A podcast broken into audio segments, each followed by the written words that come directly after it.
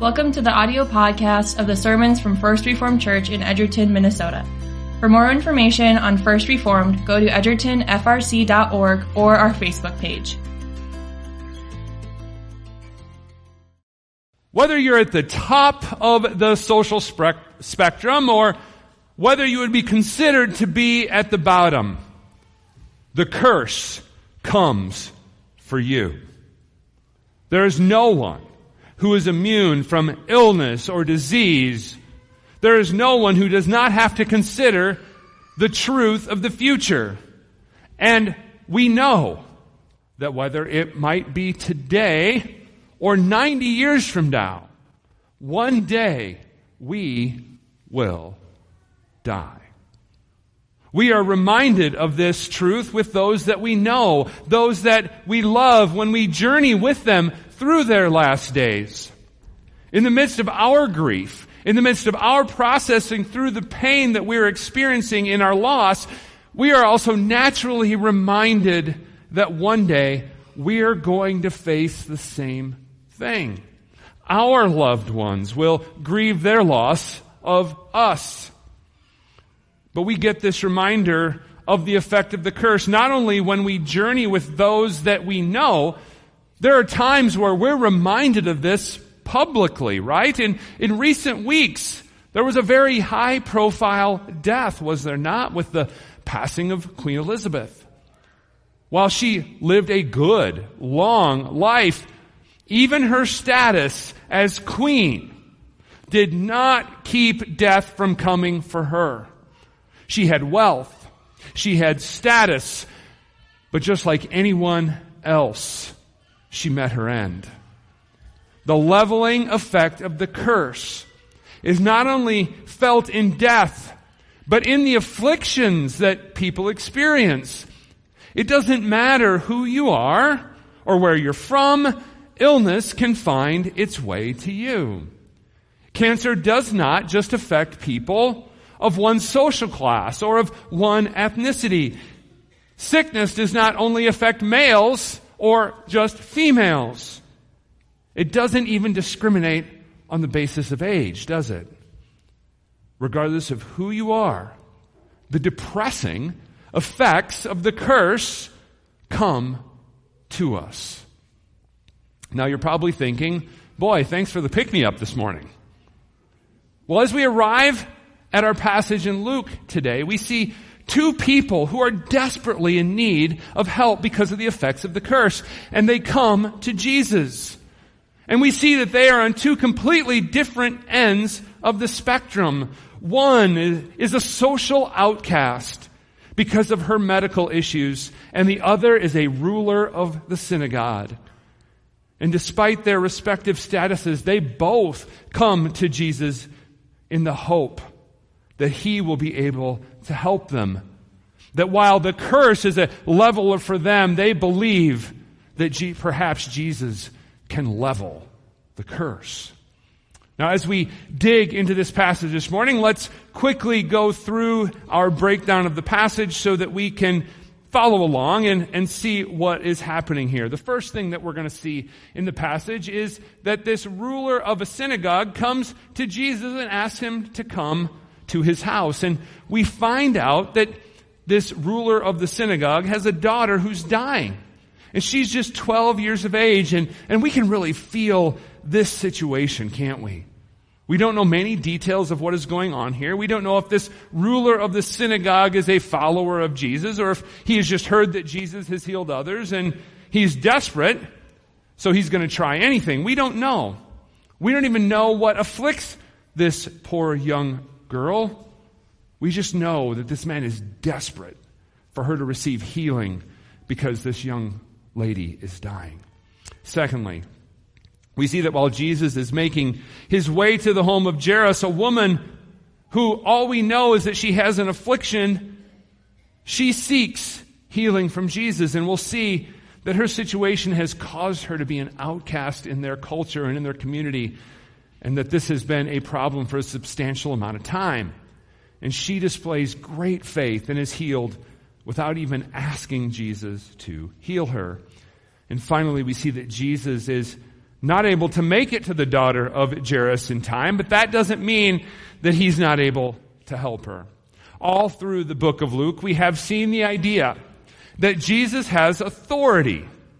And this is on display for us all over the place in Luke. Well, today, here, once again, we are reminded of that authority that Jesus has, not only over sickness and disease, but he has authority over death itself. And we once again are reminded that Jesus is divine. An important theme that we've seen as we have been progressing through Luke's gospel together. And so we arrive here in verse 40 of chapter 8, and we're reminded that Jesus is returning. Well, returning from where? Remember, he had crossed the Sea of Galilee. And on the trip, Jesus calmed the storm. Remember that from a few weeks back.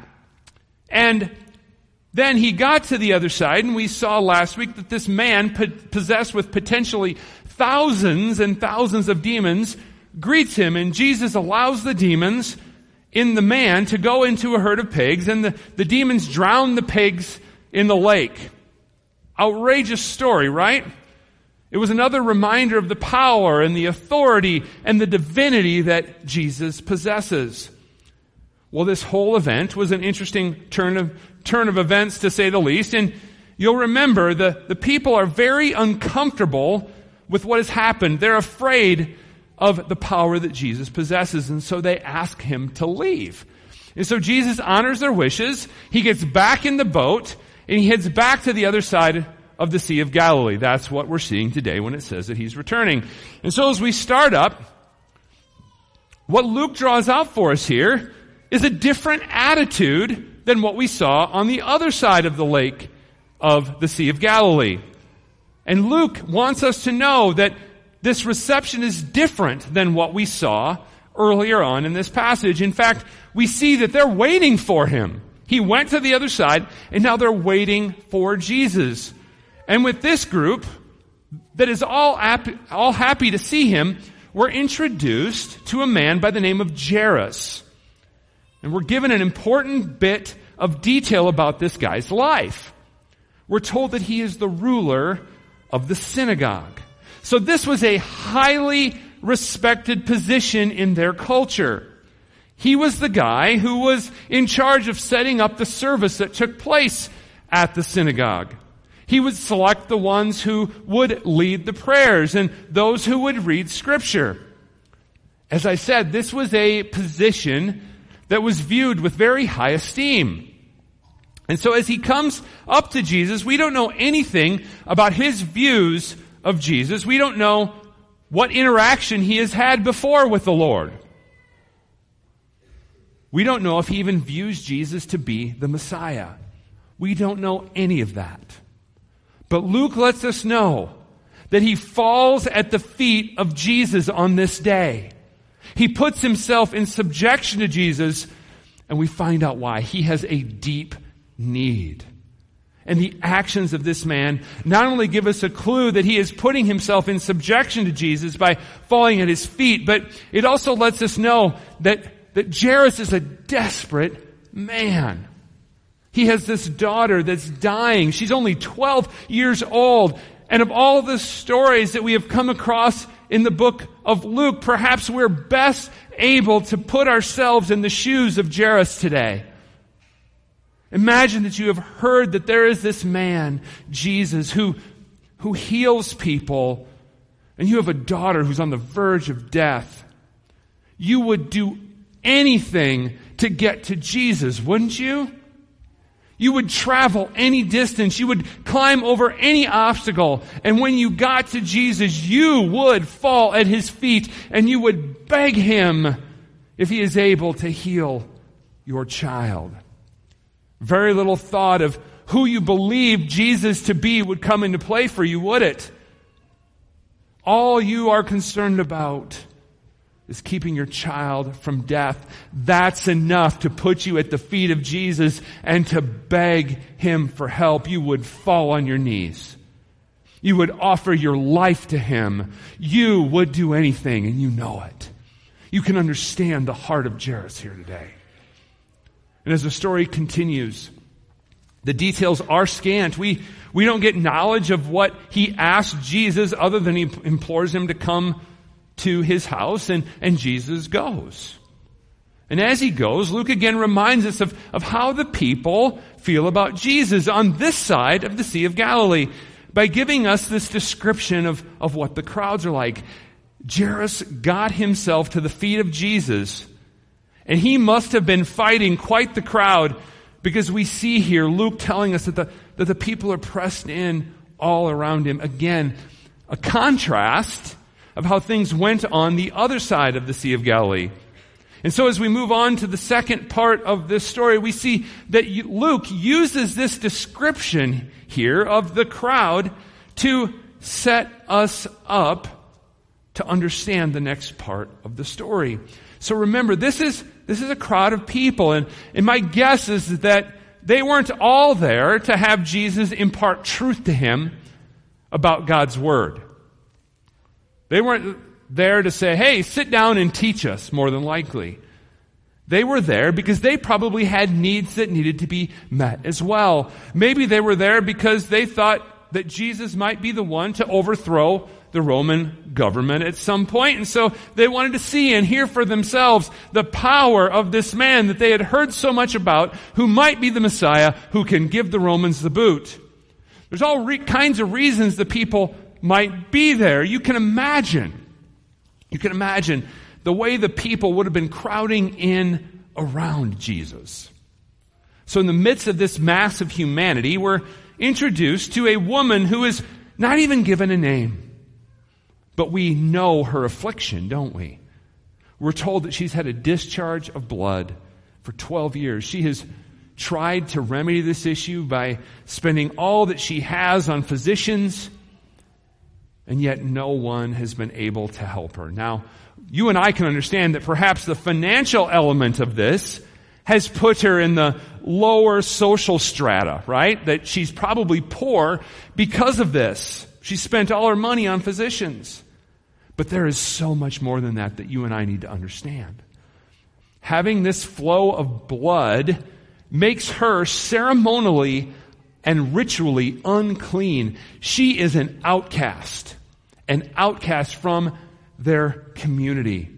See, she is separated from others. She is on the outside. She is on the fringes of their society. So I want to come back to what I've drawn out already here. Luke communicates this story to us the way he does for a reason. The story of this woman with the flow of blood and Jairus, the ruler of the synagogue, their stories are intertwined to help us to see that Jesus is not only for those who many would consider to be at the top of society and the culture, but he is there for those who are at the bottom of their religious and their cultural world. Jesus has come even for the outcasts, for those at the bottom. And as this unfolds, we see that she comes up to Jesus and she just touches the fringe of his garment and she's healed. Now, looking at this, you might get the idea that maybe the clothing of Jesus is somehow magic, but that's not the case. That's not what Luke's telling us. We see here that Jesus is able to perceive that she touched him. And when he asks about who touched him, the response is what you and I would have done as well. Jesus. Everyone is touching you. How are we going to isolate who it's is. You've been walking through this sea of humanity. What are you talking about? Literally, hundreds of people have touched you. Everyone is touching you. But Jesus let them know that he was able to perceive that power left him. And the woman comes forward and she falls down before Jesus. Remember, this is what Jairus did as well. She fell at, he fell at the feet of Jesus. We're meant to understand here that regardless of where you are in the social structure, when you need Jesus, you acknowledge that need. Whether you're the ruler of the synagogue at the top or where you're, you're this outcast, when you need Jesus, you fall at his feet. And after we are told why she had touched Jesus. She lets him know there's a significant statement that is unique here from Jesus. We never read this woman's name, we only hear of her affliction. But look at what Jesus calls her. He calls her daughter. And this is the only time that Jesus makes this statement to someone. It's a true term of endearment, and it shows his love for her. We learn from Jesus that, it's not that his garments are magical, but it instead, it is the faith of this woman that has saved her. And what we're meant to see and what we're meant to feel here is that this outcast, this person at the bottom, has great faith, such great faith that just by touching the garment of Jesus, she is saved. She believed that Jesus could heal her. And it's not that it is her faith that has the power, but the object of her faith. And we find that this is the point of these two stories. As we move on to the final part of this passage, and we see the resolution of, of the first part. We've almost forgotten about Jairus and his daughter because this story of what has happened to this woman, this woman that Jesus calls daughter, is so captivating for us. But, but these stories are intertwined for a reason. And we find that before any more details can be given to us, Jesus is interrupted by a messenger from the house of Jairus. And we instantly see a contrast here. There's a lot of contrast in this story as we look at it because we see the faith of the woman, arguably the greatest faith in Jesus that we have seen in the book of Luke so far. And then we see a lack of faith in this messenger. Don't trouble the teacher anymore. It's over. It's done. She's dead. You fought through the crowd to get to him. But there's nothing that this Jesus can do about this now. Look at the contrast and how stark it is between the woman and this messenger. Complete trust in the power of Jesus, immediately followed by doubt and unbelief and despair. And you can understand why. This isn't looking down on this messenger. We, we get it, don't you? Death is final. It's over. We've all come face to face with the reality of death and the cold reality that you will not speak with your loved one again. We all have experienced it. We all know it. You'll never embrace them again. The finality of death is arguably the most difficult thing that we face in our lives. Why would this messenger from the house of Jairus think that anything different could happen? It's one thing to heal somebody. The person is still breathing. There's always hope while someone's alive, right? As soon as they take their last breath, we know it's over. And why wouldn't it be? Why wouldn't it be? Well, because Jesus is here. That's why. That's why. The one who holds the power over death is within earshot and he does not hold the same assumptions about the fate of this young woman. Look at the boldness of the words of Jesus. Do not fear. Only believe and she will be well. Now from our human perspective, that's impossible. But what have we learned so far about Jesus here in Luke? He is divine. He has authority over all things. And here we are going to be reminded that even death is in subjection to the Lord Jesus Christ. And so you have to love the confidence in that statement and in the fact that he doesn't turn around and walk away because they don't have faith. Again, the contrast here couldn't be any more obvious between the faith of the woman and this person from the house of Jairus. So when they arrive at the home of Jairus, no one, no one goes in with Jesus except his little inner circle of disciples, Peter, James, and John, and then the parents of the daughter are also allowed to come in. But all those who are mourning are dismissed from the presence of the girl. Now, mourning was, an, is, was a substantial thing in their culture. I've, I've mentioned this before. Grieving, mourning was a very big deal. There were even professional mourners. Think about that. Professional mourners. Seriously. And with the death rate being what it was, I'm sure you would see and you would hear the wailing of these professional mourners on a regular basis in your community. You would see these demonstrations of grief on a very regular basis. Now, I think it's interesting that Luke involves these mourners the way he does in the story. Because these people are mourners. It's what they do. They know what death looks like. It's a substantial part of their lives. And so when Jesus tells, tells them that she isn't dead, that she's merely asleep, they know the difference. Anyone probably would have thought that was a strange statement, but, but these people were probably thinking, look, we're in the business of death here, and we know what death looks like.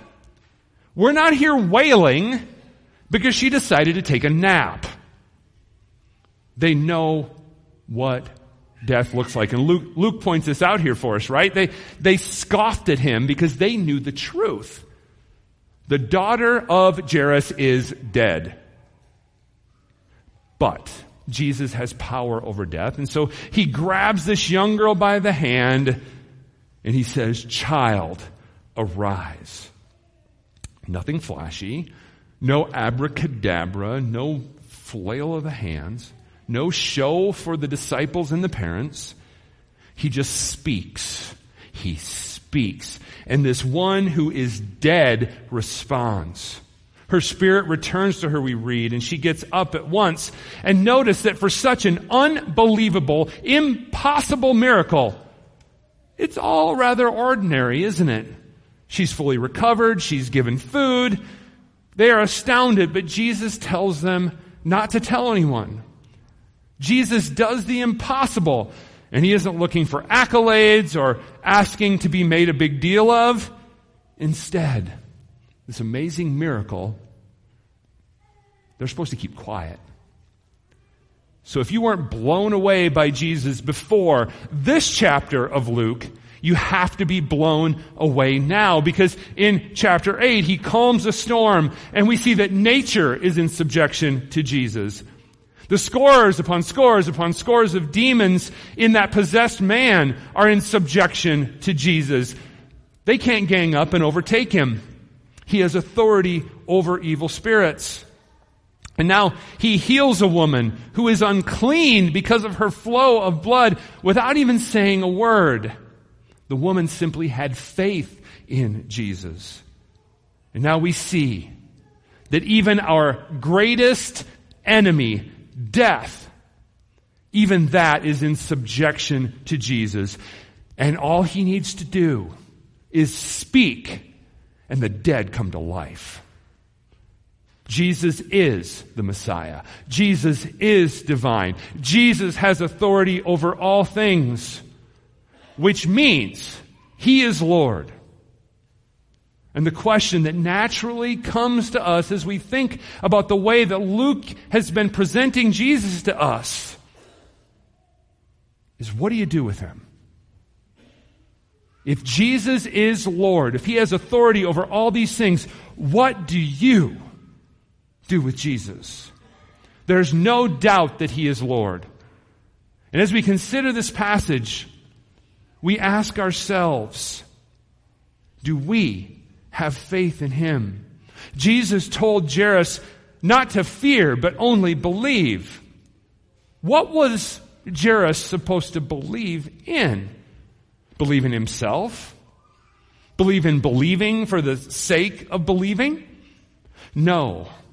He was to believe in Jesus, the one who is divine, the one who has authority over all things. Often we hear the statement, just have faith. But we're not to have faith in our ability to have faith.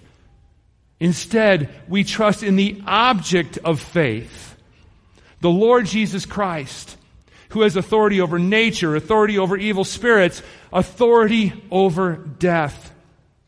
He is the object of our faith.